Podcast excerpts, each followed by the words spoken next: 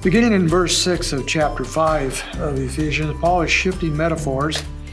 Uh, he's been talking about the love walk in starting in verse 2, and now he's going to move to the walk in light. This, this word walk is very important to the Apostle Paul, and he uses it often.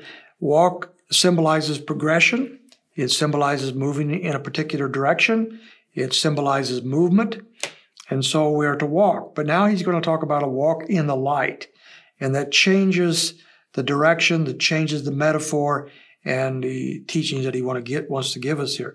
In verse 7, he says, Therefore, do not be partakers with them. Now, remember, therefore, it is telling us there's a link to what he's just said. And he's been talking about those who are living sinfully. They're living as if they're children of the world, because perhaps some of them are. And uh, he doesn't want us to live like that. Matter of fact, rather than living like that, living like the sons of disobedience in verse 6, he says, I want you to not be partners with them or partakers with them. Uh, this is an important verse of scripture that deals with a lot of issues of life. Uh, the, the children of light, the believer, needs to be very careful about their partnerships, who they spend time with, uh, who they are, who their closest friends are, and so forth. Uh, this might be a really good verse of scripture to deal with our, our friendships, our dating relationships, if we're dating, who we're considering to marry, who we want to go into partnership with, what kind of churches we want to be associated with individually or even churches with churches. Very, very important that we look carefully at, at the description of those that we're running around with. So he says, concerning those that are living in sin, whose lives are characterized by uh, sinful behavior, uh, we are not to partner with them. Don't run with them. Don't be buddies with them. That doesn't mean you can't be have a friendship of a sorts, but you be very, very careful in partaking with them so that you're now taking on their characteristics. You're running with them. You're doing what they want you to do, uh, and live like them. You're you're in dangerous territory.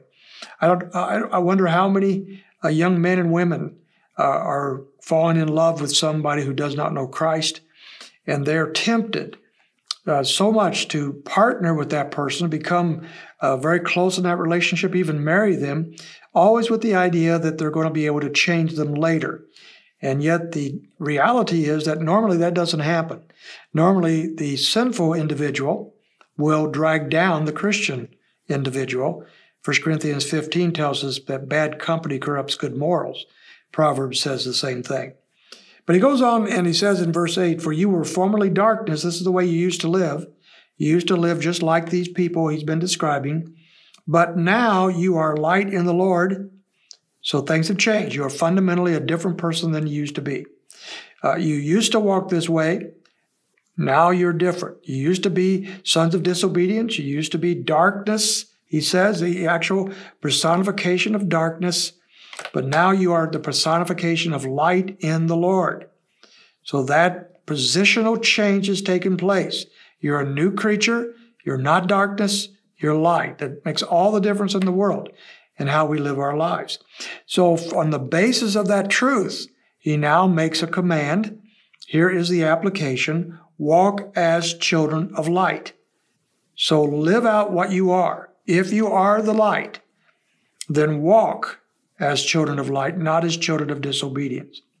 The one negative walk that's found in this particular uh, chapter is speaking earlier in the book of chapter 4, verse 17, when it says this So this I say and affirm together with the Lord that you walk no longer as the Gentiles walk in the futility of their minds, being darkened in their understanding, and so forth.